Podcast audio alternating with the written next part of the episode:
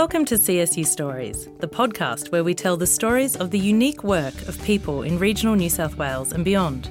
From Hollywood careers to amphibian specialists, we talk with CSU staff, students, alumni, and members of our communities to share how our regions are shaping Australia and the world.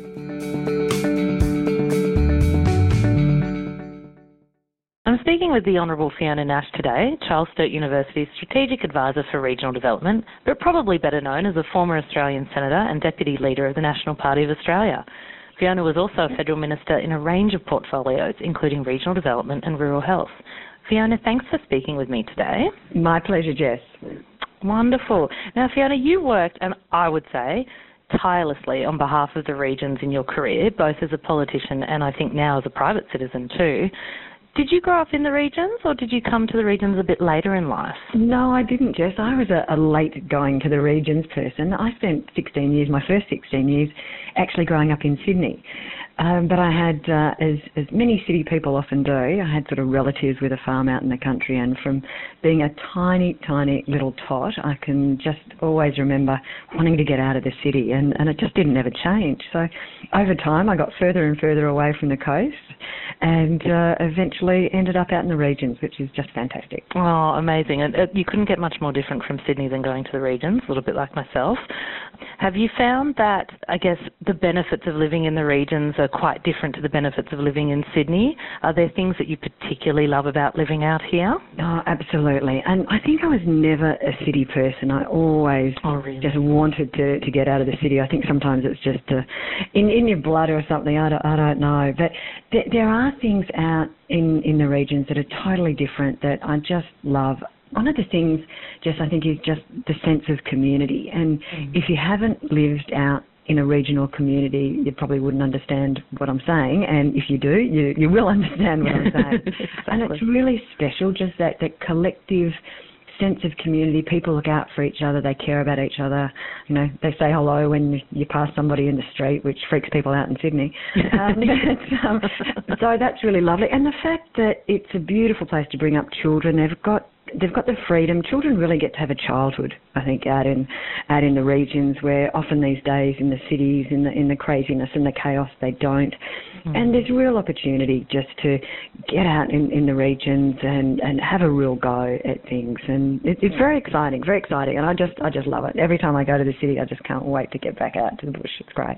I know. I think I feel the same way. But coming from, I've you know, I've been in Brisbane to Sydney to London, and there's that real anonymity feeling when you're in the city versus when you come to a regional community. And, you know, Bathurst is not particularly small and Wagga's not particularly small, but there is that real sense of care factor from the people that you meet, and that has been quite different to a city experience and that's something that probably you wouldn't think about if you had never lived here or, or, been out here.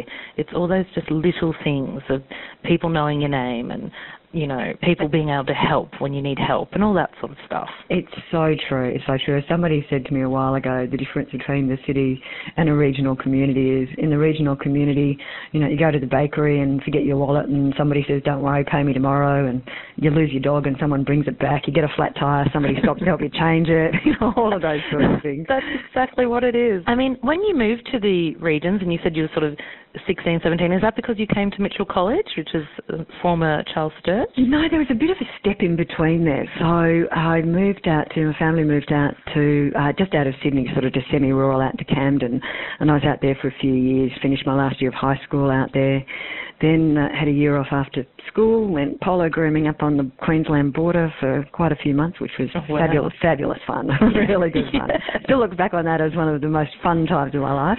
Um, and then went to Mitchell College. I actually started at Sydney Uni, and mm. um, I wanted to have a year off after school. And my mother said to me, "Look, start start uni. If you don't like it, you can stop."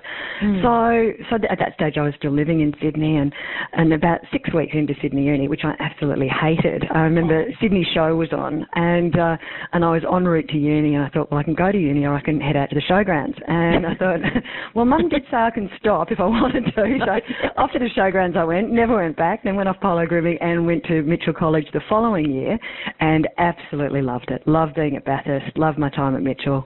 It was it was fantastic. Is there's a world of difference between your traditional sandstone uni and um, Charles Sturt University, I think, and just not just the environment, but as you say, the people and, and even just the level of support and the fun and, and closeness that you, I think, build with the people that you live on res with and all that sort of thing. And so I guess once you're out here in Mitchell College studying, your rural life was really taking off at that point. Well, it was, and uh, I think I spent my time out there because it was rural, because it was you know, not Sydney. That was part of the reason I really, really enjoyed it. Mm. And and it was the start, really, I suppose, the continuation of getting more and more more and more rural. And when I was out there, it just really struck me how much I just loved it. The further away from the city, the better. People are different, and and it was all such such a wonderful wonderful place to be. It was terrific. And interesting the point you make about the, the sandstones as well. And I often say metropolitan universities aren't better than regional universities. They're just different. Different. They're yeah. just different. And regional universities have so much to offer that the city universities don't. And of course, CSU is the best. not to say that, um, but I genuinely believe it. Having been a a graduate, I sort of feel like I've done a giant full circle. Now I've sort of stuck, gone through Mitchell College, graduated, had all of this life, and now come back to, to come back to the university. It's great. That's right. Well, and we've talked too about that a bit of a notion around that where, you know, often our Charles Sturt graduates, you know, they come here and they get a great education, a wonderful time, and they go off and they do wonderful things out in the community all over Australia and globally.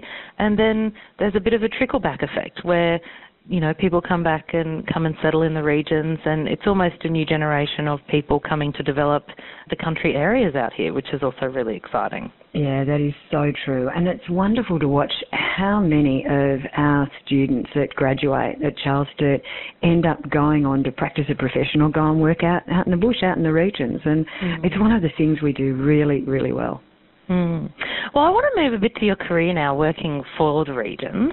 I was having a bit of a squiz at your first speech in 2005 in Parliament, and what really struck me was how even back then you said your role was to be a champion for the bush and that you really wanted to expose and work on you know that divide between city and country and all of those different issues that affect you know the country in different ways and i wanted to know how you felt about that now and do you think that that divide has it has it become better, do you think, over that time? Has it worsened? Are there still challenges? There are definitely still challenges. And when I said in that speech, gosh, I haven't looked at that for a while, but when I said in that speech, it's on the internet you know, about about needing needing champions, you know, that's mm. absolutely true because because the weight of numbers and population is in the cities, the voice of regional Australia has to be even louder so so that you get cut through. So when those issues are there, the regions do need champions to make change, to make things happen. And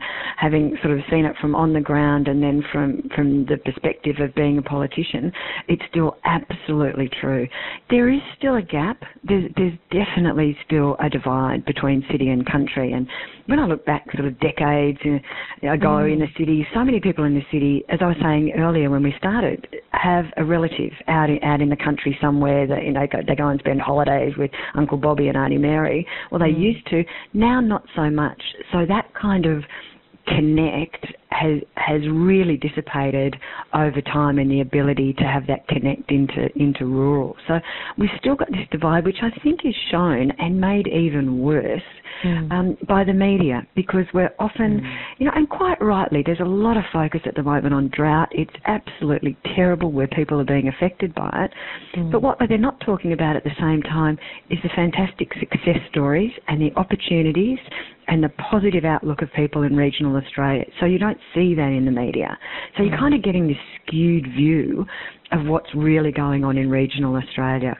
So I think that, that you know politicians and, and community leaders have a real responsibility to get the the real story out there, and again also to be those champions when they see something that needs to be done in the regions or something that needs to be changed or something that needs to be fought for.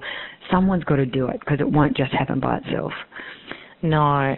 And I suppose too, I mean, and it is interesting why the media does tend to report negative things about country living or the hard things, the challenging things like, you know, health issues and drought issues and all of that sort of thing. And those things do exist. I wonder if it's because there's that natural disconnect between people who live in the city who's who are digesting that content and perhaps over time, as people want to know more about where their food come, comes from and want to know more about what's happening with our water, and perhaps that will push the media a little bit to dig a little bit deeper around country life and, and rural and regional living. I um, really, yeah, I really hope so. I, I worry the cynic in me says mm. that you know media is often about the headline, and sometimes the the worst situations they think are the best headlines. So they tend not to say, "Hey, here's this great thing happening out in regional communities," and you see it with politics as well. And they're, they're not reporting, "Oh, here was this great policy idea that everybody agreed on that just went through Parliament," which actually happened. Does that ever happen? A lot. yes, most of the legislation that goes through is non-controversial, which nobody ever realised realises. So I don't know. I, I don't. I hope the media change the way they they do report things um, around the regions, and yeah, let's be positive and hope that it will change. As you say, as people want to learn more about food and the environment and those sort of things, hopefully that sort of stuff will start feeding through to the cities, through to the media, through the That's media. Right. I hope that people become more critical of the media, and I mean that in an inquiring sense, and have an appetite to want to know more about more positive things rather than just that, you know, sort of fairly typical negative news value. But as you say, when politicians are advocating for the regions and community leaders, and I mean, during your career as a politician, you were reflecting on that time, was it hard to cut through and hard to represent those issues for the regions? That's a really good question, and it probably depended on the issue at the time and mm. the and the circumstance. So it when when I was in opposition for a period of time, this would be about ten years ago, and the then Labor government wanted to make some changes to independent youth allowance, which was really going to disadvantage a whole lot of our regional students. Mm. So I sort of waged a, a big campaign against the, the then government um, to, to to stop these changes, and it took a long time, and it took a lot of work, and it was David and Goliath, but in the end they did. They actually changed it. Mm. So you can have circumstances like that, which is, you know, it's quite unusual to get a government to change something when you're in opposition. So I was very appreciative that they did, but it was a really difficult, hard thing to do. Um, other circumstances are when you're in government and you're a minister and you can make a decision, you can you can get things to happen reasonably, I wouldn't say easily, mm. but but that but it's much easier to happen. To, it's much easier to change things and have change happen when you've got your hands on the levers and and you can do the changing. So it very much just depends on when I look back, what the thing was at the time and at what point we were in, you know, in the cycle of government or not, and those sorts of things. And I suppose it's really heartening to hear that too, because it makes you feel as though, uh, particularly in the apparatus of our political system, that genuine change is possible. Oh, absolutely. And there's a lot more cooperative work that goes on um, in Parliament that, that, people never see, particularly around the Senate committees, which are all cross parties. And, and when I was in there, you know, you'd be working with people from, from all of the other parties and cross benches, and often you'd be in furious agreement about something, and we'd have mm. these reports that would come out, and everybody would sign up to, which would be terrific.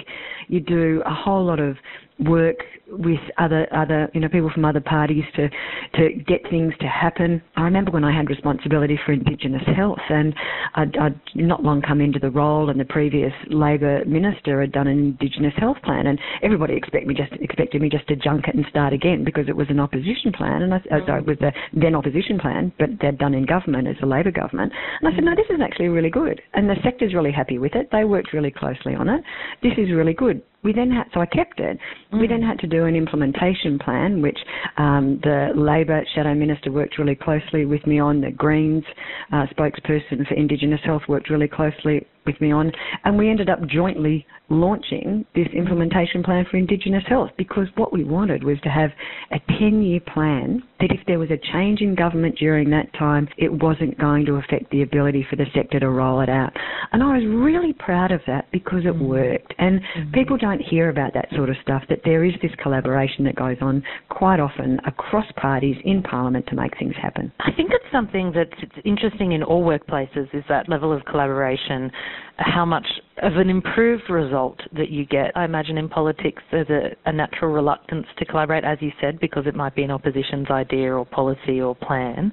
Um, but to be able to cut through that and see the, the benefit and the substance in that plan and to be able to use it and implement makes it so much more powerful. Yeah, it does, Jess. And I, the thing for me was always putting putting the people first mm. that needed me to go in there and bat for them. So I think the minute you get too caught up in politics on uh, self-absorption and you know yourself as an individual in that environment, you, you don't do the best you can. And mm. if you've always got what what is it that the people out there need? And I always used to put the wash over things, you know, is it good for regional communities or is it not? Which it sounds pretty simple, but at the end of the day, it was a really good barometer for me to think, well, is this something I should be supporting or is this something I should not be supporting? Or mm. something indeed I should be working like crazy to try and make sure we deliver. Mm. It's that that, it, that service value that's so important, I think, in politics, and it's interesting because you're doing in a way, a similar role at Charles Sturt, which also has a really strong value around serving the community, serving our students, and making sure we make the world, you know, whether that's our regional world or a broader world, a better place. So, I mean, can you tell me about some of the things you're excited about working with CSU on and some of our regional partnerships that are going on at the moment or plans uh, for the future? Absolutely, so much of it. And I was very, very, very lucky, I think, to come to this job after my, my previous world because there's such a similarity. As you say, you've put it really well in terms of that serving the community. So I'm still working with all of the, the mayors, the councils, the businesses, the regional organisations that I did in my past role that I really enjoyed. Mm. It's just a slightly different approach now because it's about the involvement of the, the university in those campus communities, how we work more closely with them, how we do more for them, how we're more open as a university to those communities to be mm. part of us. And that's really exciting. And even one example is um, we're doing some some partnership work with the regional development uh, organisation in association in Orange, the RDA in Orange, mm. and they put forward this great idea for a project called uh, Farm to Institution, modelled on some work they're doing in the United States. And in a nutshell, it's effectively how do we get our institutions in regional communities to procure more produce locally? Rather than buying it in for, from external places, which mm-hmm. great theory. So we're doing all the, as a university, we're doing all of the research work for them so they can get really good data and evidence around what's currently happening and what opportunities there are, what needs to be done. And we'll also be having a look at ourselves as an institution. Where can we do better? What can we do better to procure locally and those types of things? So even those sorts of projects out on the ground are, are terrific. And as as a university, we, we really want to be part of these communities. And, and Andy, you know, Vice Chancellor, is so good because he continually says, as a regional university particularly, we have a real responsibility to contribute and invest to grow stronger regions. Uh, and that's really what a lot of my job is, is how we can how we can do that better. So it's really exciting. I think particularly Australia in the regions is quite aware of how education and the research that we do here yeah. and at other regional institutions is incredibly important and economically viable for the community. But to be able to do more and be able to put a framework around what we're doing and have other institutions or other organisations be modelled off that, I think is something that could potentially be happening in the future as a result of the work that we do here.